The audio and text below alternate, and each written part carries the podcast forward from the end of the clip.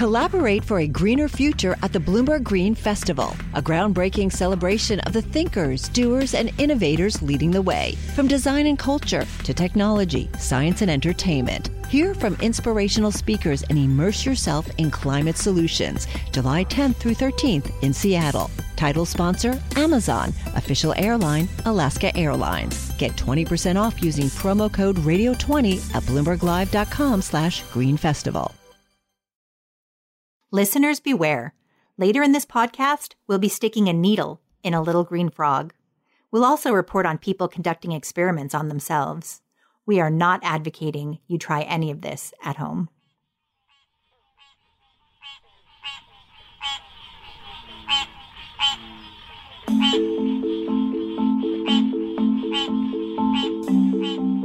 What if the tools of modern science were so accessible that you could cure yourself of your own disease?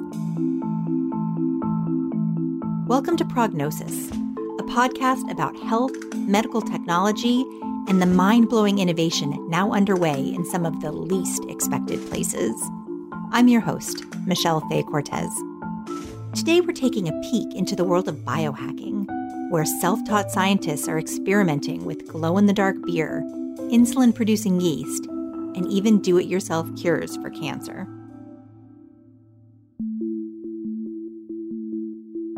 There's a history of scientific innovations shrinking from big, expensive, and inaccessible to personalized and widely used. Just look at computers.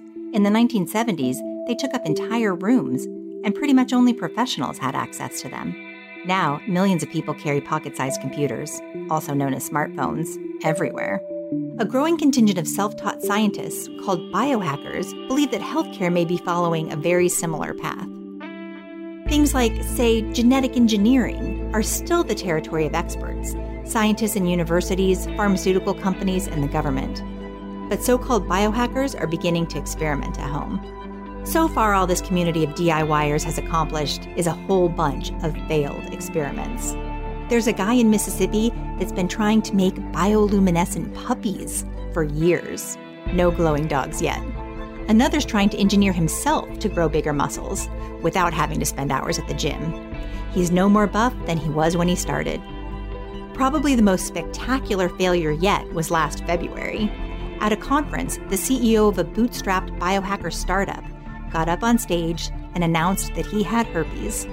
Then he stripped down to his boxers and injected himself with a gene therapy cure that was almost certain to not work.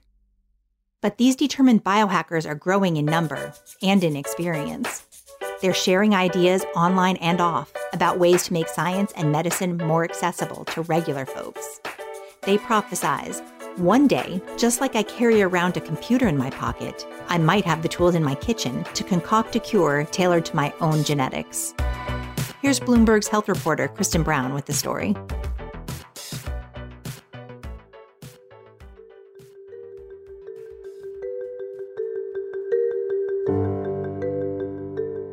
Recently, I found myself in a West Oakland duplex, watching as a sedated tree frog got a genetic cocktail injected into its left leg. Hold it like that, remember? And hold his leg down. And just go into the muscle like that. Inject into the leg. You can see it swell a little bit from the fluid. So you're just injecting one leg? Yep. The goal was to make the frog's muscles grow bigger than usual, to make the frog get, well, ripped. To do this, the frog was getting an injection of a DNA mixture containing a gene called follistatin, which seems to play a role in muscle growth. So, the follistatin is that is it likely that it would just change the one leg or that it would change the whole body? No, it's possible both, right? Because they're so small. Right. It can get into the bloodstream really easy, so it's likely that it can change the whole body. That's why we're measuring weight. But also, when you inject into the muscle, it should affect that muscle the most. So we're looking at that muscle to see how that muscle changes. You know, getting multiple measurements to see what. Happens. So now happens. he's done. Yep. Now, this guy is done.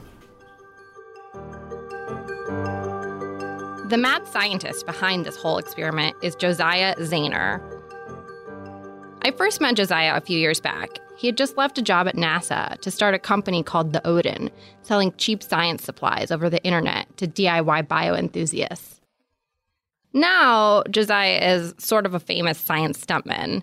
He rose to fame after a talk he gave last year at a biotech conference, provocatively titled A Step by Step Guide to Genetically Modifying Yourself with CRISPR. CRISPR is the much buzzed about gene editing technology, which allows scientists to cut and paste tiny bits of DNA. To demonstrate how CRISPR might work in a human, he injected himself with CRISPR right in front of the audience. I was actually there, and it was pretty crazy. CRISPR had never been used in humans before in the US, and it certainly hadn't been directly injected into anybody's body. The shtick inspired some copycats, like that CEO Michelle mentioned, who injected himself with a herpes vaccine on stage. It also caught the attention of the Food and Drug Administration. The FDA didn't really like that Josiah was selling kits to would be biohackers online. Josiah wanted to usher in a DIY science revolution by making science seem accessible and edgy, but his tactics had sort of backfired.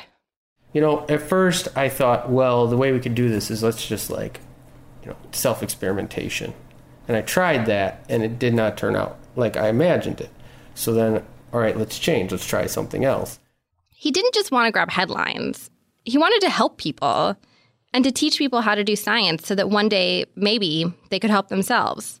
So last summer, Josiah sent me a message on Facebook asking me if I had any interest in learning how to genetically engineer frogs. In Josiah's mind, teaching people to experiment on animals was one step closer to teaching people how to experiment on themselves. Which brings us to August. Hi, Kristen. Hello. Come on in. How's it going? That's Esther, one of the Odin's employees. Where are the frogs? Hey. Here. Oh my gosh. They're so cute. Oh my gosh, take a look at these ones. These are super adorable. oh my god. They just uh, sprouted legs. They just grew from the tadpoles. The Odin's headquarters looks a little like a sciency frat. Live stream video games play in the background. The fridge is stocked with Red Bull and Capri Sun. And right now, the headquarters is filled with dozens and dozens of tree frogs, all in various stages of development. These ones have already been experimented on, so we keep them over here. And these ones have yet to be experimented or anything on, so we keep them. Uh, what kind of frogs are they again? So they're green tree frogs. It's Hyla cinerea. Okay. They're just like really inexpensive, kind of cool. They look nice and uh, really common, so that's why we chose them. But Josiah's dream is a lot bigger than buff amphibians. Within the DIY bio community, there is a lot of hope that making cutting edge science more accessible will eventually also make medicine cheaper and more accessible. Take insulin. It's only manufactured by a few pharmaceutical companies, and it's really expensive. But for millions of people, it's also a life saving medication. So, one collective of biohackers based out of a community biolab in Oakland has been working to engineer yeast so that it produces insulin. The idea is to eventually develop a safe and FDA approved method to either allow people to make their own medicine or at least provide it to diabetics for very cheap. Josiah's first big DIY experiment was health related too.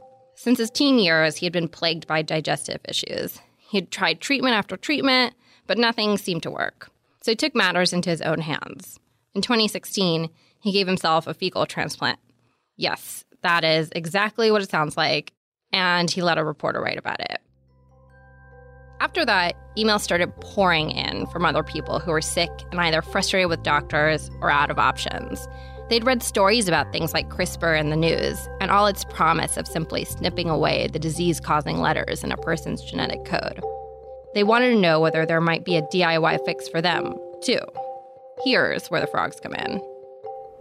Don't you, you can't be afraid of grabbing them too tight. They're they're pretty robust. You you won't actually. You gotta like corner them against the wall and just grab them. Grab them. Got 'em.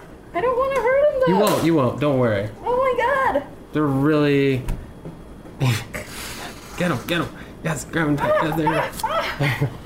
All right, put them. On. Go in. nice. Oh my god, that was so hard. I know, isn't it? This is like literally the hardest part of the whole. Josiah experimented on himself to hopefully open people's eyes to the promise of DIY science. But he realized that if you're going to teach people how to make a gene therapy for themselves, first you have to teach them how to test it out. In this case, on frogs.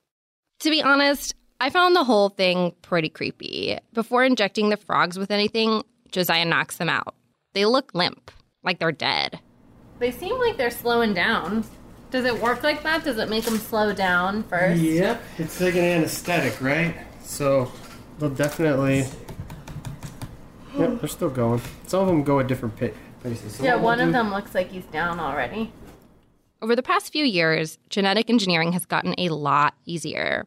Josiah actually does have a PhD, but you don't need one to get your hands on things like DNA. Josiah ordered the follistatin DNA off the internet, along with everything else for the experiment, and had it shipped to the office. Then he just mixes it all up in his lab. So you put the DNA in these tubes. There's four of them, one for each frog, and now you're adding the polymer that will help get it into the frog. Yeah. And then what's next? Next is to weigh and inject them. Weigh and measure and inject. Success is more than the final destination. It's a path you take one step at a time. It's discipline, it's teamwork, and it's the drive and passion inside of us that comes before all recognition. It's what Stifel's been doing for over 130 years. Quietly, yet strategically, Stifel's become one of the fastest growing wealth management and investment banking firms in the country. Our financial advisors go beyond traditional wealth management to provide clients with direct access to one of the industry's largest equity research franchises and a leading middle market investment bank because success is the drive it takes to keep climbing, the passion to keep investing, the best of each of us made better by the best in all of us. And that is where success meets success. Start your journey at stifel.com. That's S T I F E L.com. Stifel Nicolaus and Company Incorporated, member SIPC and NYSE.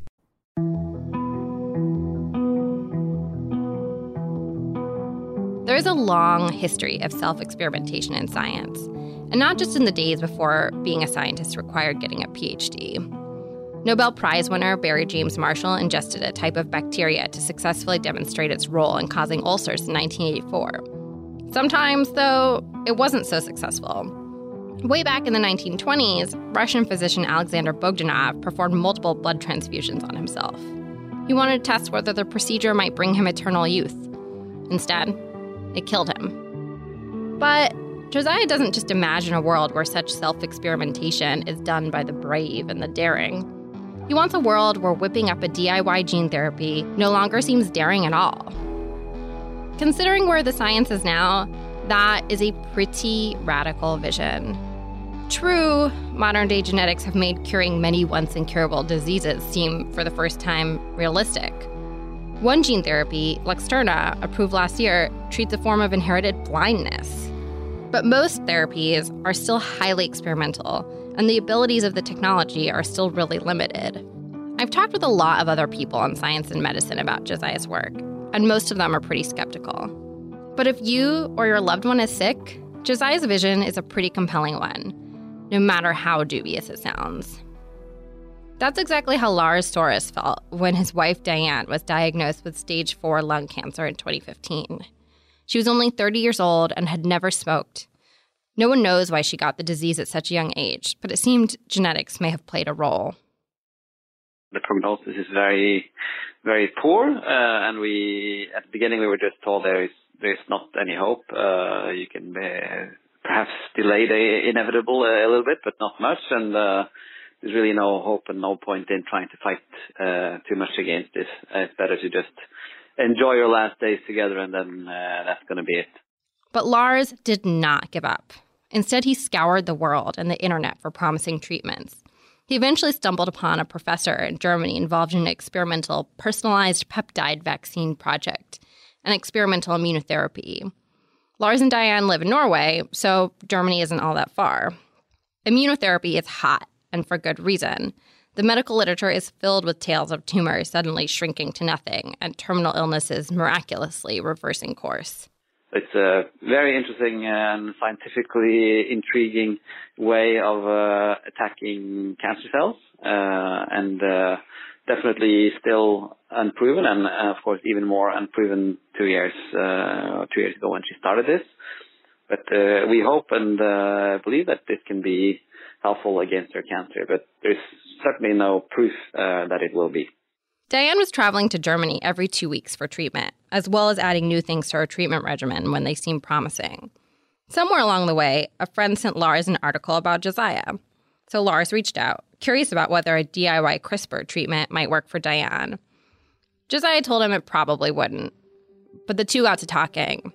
It led to a plan to make cancer immunotherapy more accessible by making it DIY. Lars had a blog where he detailed all of the different treatments that Diane was trying out. Like Josiah, patients often reached out to Lars after reading it. It was impossible to tell whether any of Diane's experimental treatments were actually working, but she was at least still alive and doing well. And uh, people are reaching out and they asked if they could perhaps try the same thing. But then some people didn't have the uh, say necessary funding to do it, and other people were perhaps uh, precluded from traveling uh, every second week to to Germany. So so then the question was, you know, are there other ways that people can uh, get this type of treatment without uh, traveling every second second week to Germany and without spending the small fortune we have done? So Lars started a Facebook group called DIY Cancer Vaccines. On Facebook, people with the same diagnosis as Diane could discuss their treatment, along with the possibility of making a cancer immunotherapy themselves. The idea of making an immunotherapy wasn't completely impossible. For a few thousand dollars, anyone can contract a lab to manufacture a targeted peptide like Diane's. Everything else can be found at a local pharmacy or online. It's promising, but these immunotherapies are also highly experimental. There was a chance that they could result in devastating side effects or just altogether not work. Not to mention, it would be extraordinarily expensive to DIY a vaccine that targeted as many mutations as Diane's did. That would make the chances of it working even slimmer. Still, as the Facebook community grew, a few people decided to try out making the vaccine themselves. One fellow Norwegian tried her homebrew vaccine on her husband, who had run out of options after his cancer had spread to his brain. It didn't work. But Lars was inspired. Last year, with help from Josiah, he published an online guide for how to make an immunotherapy targeting a single mutation in a cancerous tumor.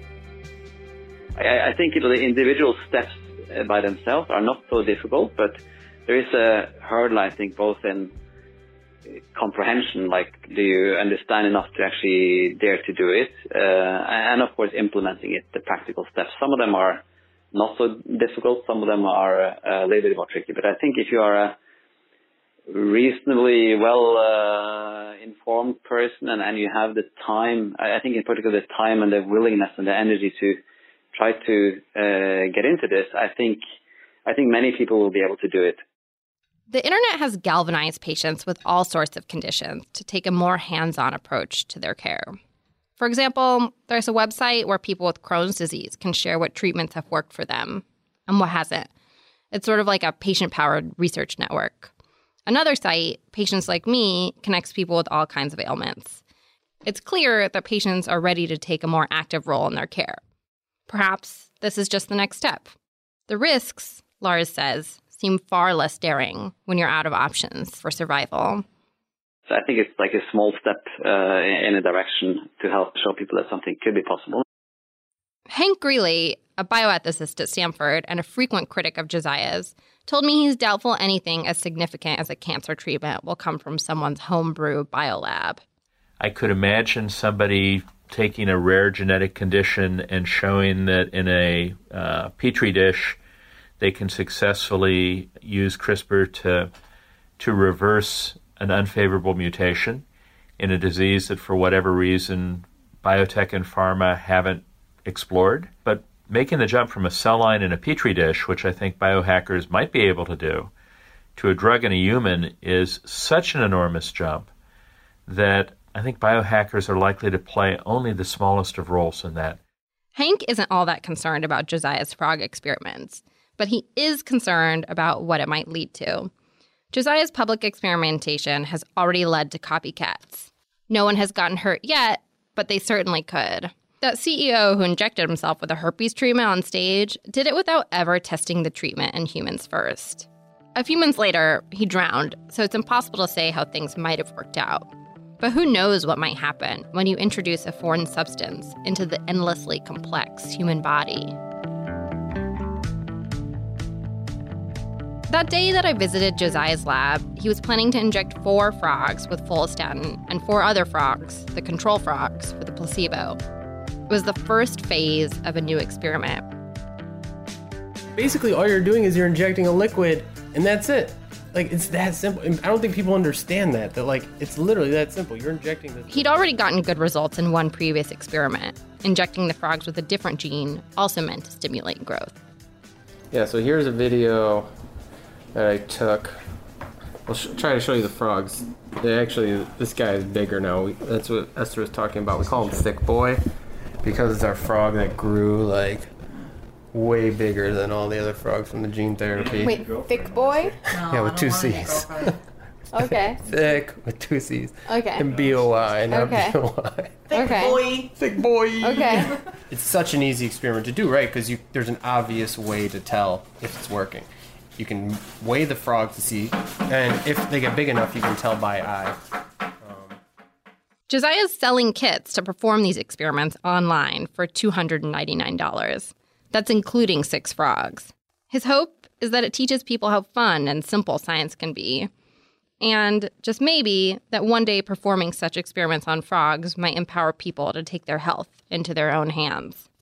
The one thing that's important to note is that these genes are human genes. They're not frog genes. So theoretically, you know, it's testing like a gene therapy that would be used in a human.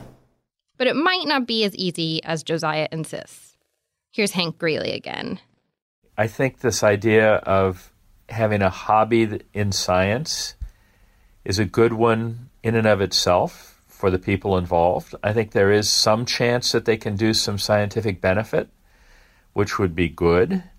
Um, I do think that development of human drugs and biological products is not what they should be focusing on because I think their likelihood of contributing significantly, at least in any very direct way to that, is very low. Josiah likes to say things like, the only thing in the way of creating cheap DIY cures is enough people with the knowledge to do it and the market to pay for it. Take Luxturna. That's the $850,000 gene therapy that treats blindness. Josiah is pretty sure he could order stuff off the internet and make it for $5,000. Another time, he told me he could make dragons if there were only enough people to pay for it. According to Josiah, it's all about market demand. That's why he's so provocative. I interact with a lot of people who have cancer and a lot of people who have different types of cancers that they have no treatment for and they're just trying to stay alive and survive. But when it's their choice between dying and trying something, most people try something. Well, if they could try it, if they already had a system, a platform, an organism that's been set up, which they could test these things on before they try it on themselves, so that risk of dying is less. I think that's a, I think, a really cool thing. Josiah's approach is extreme, but it's rooted in a concern shared well beyond biohackers. Treatments sometimes take decades to make it from petri dish to patient. If it turns out that it's lucrative enough to pursue a treatment at all. And when a treatment does make it to market, many people can't afford it. Like, my dream is to get people to be able to genetically modify themselves, but it's also to, uh, I don't want to say like take down the FDA, but figure out a new model that works, right? Because right now there are a ton of people dying and suffering that don't have access to the drugs they need because of the regulations, the time, the money. I mean, everything with the FDA. Patty Zettler used to be an attorney at the FDA. Now she's a law professor who studies biohackers, among other things. She told me that self experimentation or experimenting on frogs might not be enough to warrant a crackdown from the agency, but it also isn't necessarily the best way to help people. So, from a public health perspective, if what we care about is helping people and helping a lot of people. There are lots of things that are pretty low tech and not very sexy that we know work. So there are areas of the country that don't even have clean water, right? So giving clean water to people in Flint, Michigan and other areas, that would be a huge public health benefit that isn't as sexy as genetically engineering yourself, um, but is something we know would work. And I, am very interested in this area and I'm as prone as anyone to think this is a really exciting thing that Josiah is doing. But there are just all these other things we know that help people on a large scale.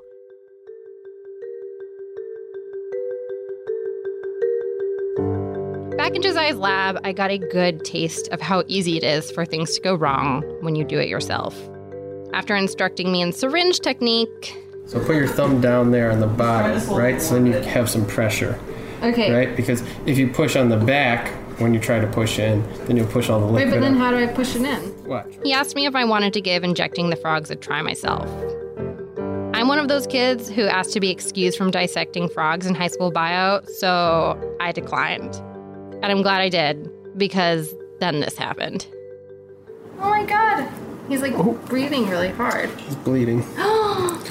That one actually, I think I might have got the vein on that one accidentally. Oh, what do you do if he's bleeding? Nothing. Hopefully it heals and he's okay. I think that's just starting to breathe again. Or starting to be able to So see do you the think breathing. he'll bleed out? Oh, probably not, but we'll see. According to Josiah, the frog did survive.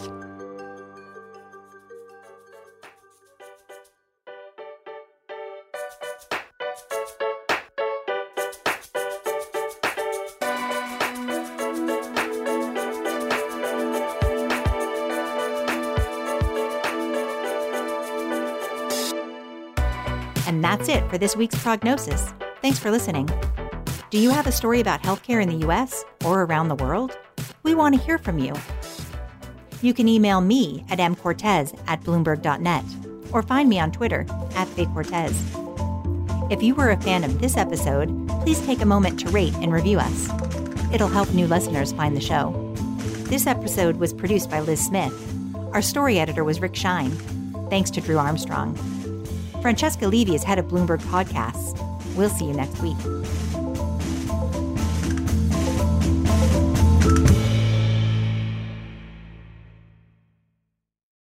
Collaborate for a greener future at the Bloomberg Green Festival, a groundbreaking celebration of the thinkers, doers, and innovators leading the way. From design and culture to technology, science, and entertainment. Hear from inspirational speakers and immerse yourself in climate solutions. July 10th through 13th in Seattle. Title sponsor Amazon. Official airline Alaska Airlines. Get 20% off using promo code Radio20 at BloombergLive.com slash Green Festival.